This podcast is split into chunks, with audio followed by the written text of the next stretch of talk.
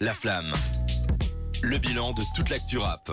Oh putain Oh putain, mais attendez, mais on avait débranché un truc là. euh, on vous a perdu pendant à peu près une heure et demie euh, et nous pas on grave. parlait euh, ensemble. Ce sera disponible en replay. Oui, c'est ça. En fait, donc en gros, on vous explique vite fait. On a eu un espèce de- d'énorme problème technique assez démentiel. Euh, on sait pas trop ce qui s'est passé, donc on a viré tous les stagiaires qu'on avait.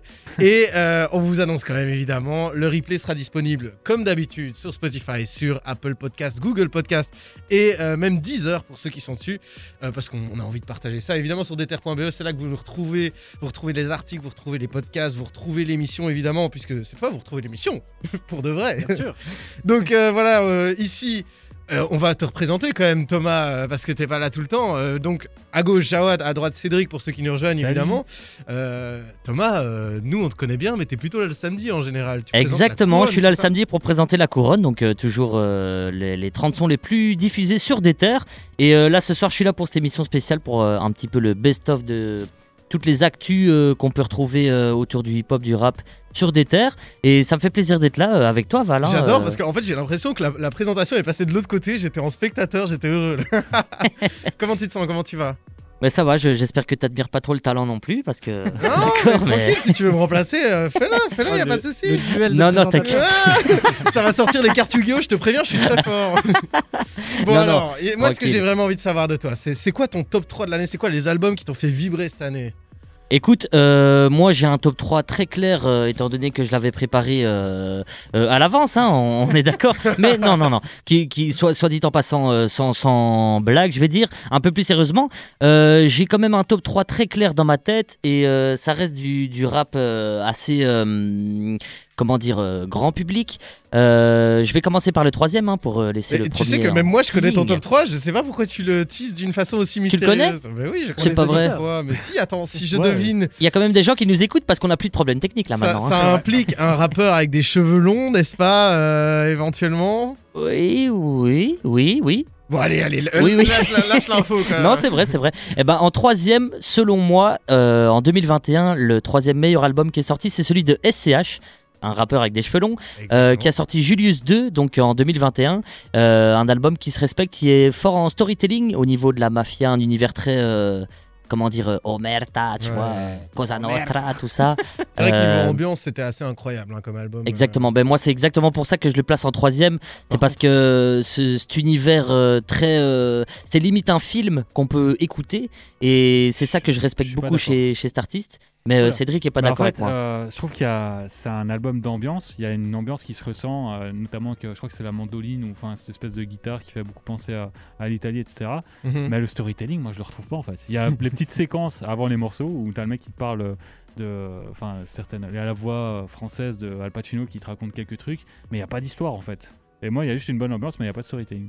Ok, bah écoutez, euh, voilà, moi je trouve que c'est pas mal. Il y, a- y a à tirer. euh, Encore un moins album que t'aimes pas. Bon, Oui, non, non, voilà, non, j'ai- oh, oh, oh, j'ai- j'aime bien l'album. J'aime bien l'album. Je dis juste que pour moi, le côté storytelling, il est absent quoi. t'as Alors qu'on le hein. retrouve chez Laylo. C'est quoi ton, Mais- ton deuxième, ton petit numéro 2, c'est quoi? Mon deuxième, à moi personnellement, c'est Damso, le rappeur de, de chez nous, hein, euh, qu'on qu'on reconnaît euh, de Bruxelles avec ses expressions, etc.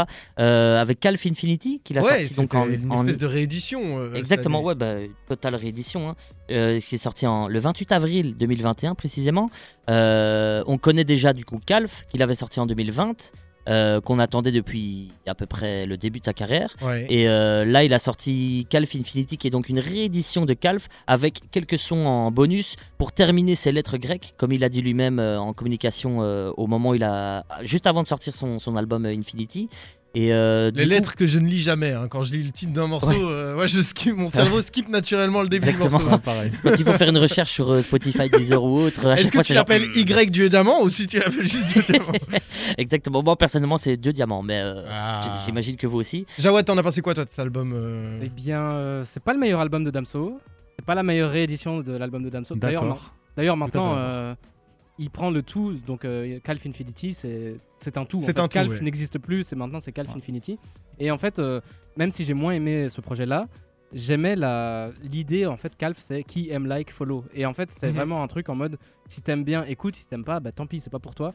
Et euh, il y avait vraiment ce machin de arrêter la musique fast food, arrêter le, le fait d'écouter vite et de donner un, un avis vite. C'est un truc qu'il fallait prendre et déguster au long terme. Et pourtant, euh, c'est comme tu dis, il a essayé d'un peu prendre du recul avec la musique et on l'a jamais vu aussi présent qu'en 2021. Enfin, vous l'avez peut-être pas vu, mais il y a, enfin, vous l'avez pas entendu, j'allais dire.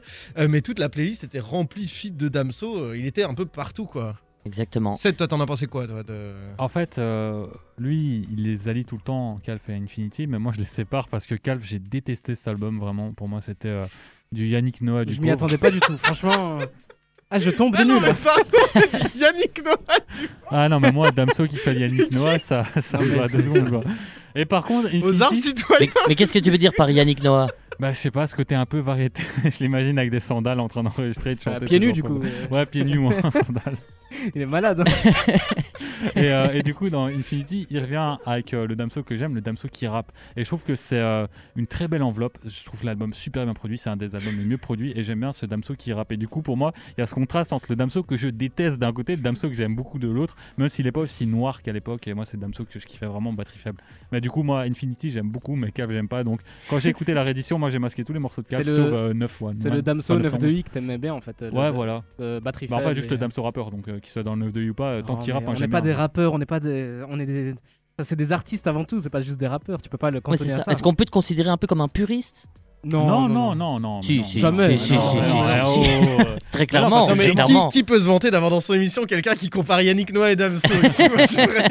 Il a au moins aimé un album cette année, c'est déjà beaucoup. Hein. Non, Ah j'en- ouais, c'est non, vrai. non, mais allez réécouter sur la, la rediffusion. Il y a beaucoup d'albums que j'ai validés. J'en ai parlé un peu plus tôt. N'écoutez pas. ce- Non, mais ce c'est vrai, on, rigole, mais il y a beaucoup d'albums que tu viens Moi, ce que j'ai envie de savoir, c'est quoi son numéro 1 Et j'espère que c'est pas Yannick Noah. Parce que Alors, le numéro bien. 1, c'est pas Yannick Noah, non, effectivement. On reste sur du rap et sur du hip-hop. Et c'est euh, Laylo qui a sorti donc L'étrange histoire de Monsieur Anderson euh, en 2021.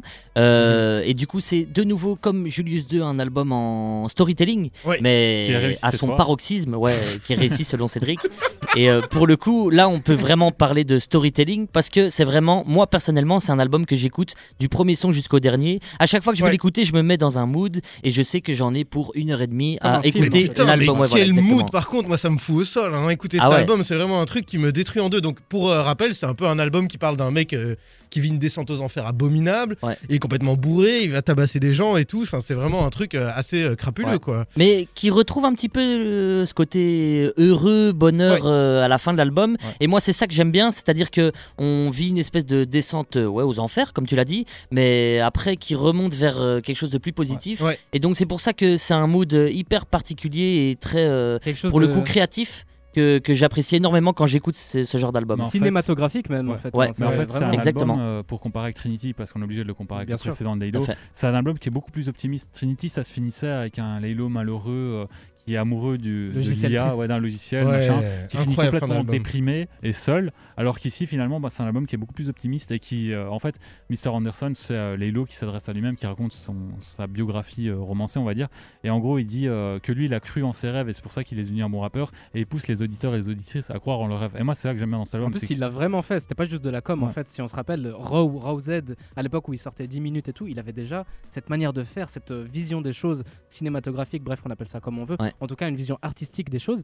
Et il a toujours suivi ce créneau. Et moi, je suis vraiment impressionné que ça fonctionne autant avec cette idée qu'il avait. Donc, Mais euh, Exactement, comme tu dis, ça fonctionne autant, c'est-à-dire qu'avec cet album-là, l'étrange histoire de Monsieur Anderson, ça a vraiment, il a vraiment, comment, on, on peut dire percé euh, au, au- Oui. à l'i- à- Ouais, même aux si yeux du grand public. C'était déjà quand même pas Tout à mal, fait, mais c'est Tout vrai à fait, mais aux euh, yeux de, de- des gens qui écoutent peut-être un peu moins de rap, Ouais. ont plus euh, été touchés par cet album-là parce que euh, il a réussi à développer un univers qui est complètement personnel, mais qui est pas pour autant, hum, comment dire, un- c'est intime, mais il arrive à nous toucher tous Ouais, avec ça. il Mmh. parle, Vous euh, voyez ce que je veux Il dire parle Ouais. aussi euh, des faits de société quand il parle de la violence conjugale, violence policière, etc. C'est des sujets qui touchent tout le monde. Ouais, bien sûr. C'est super important.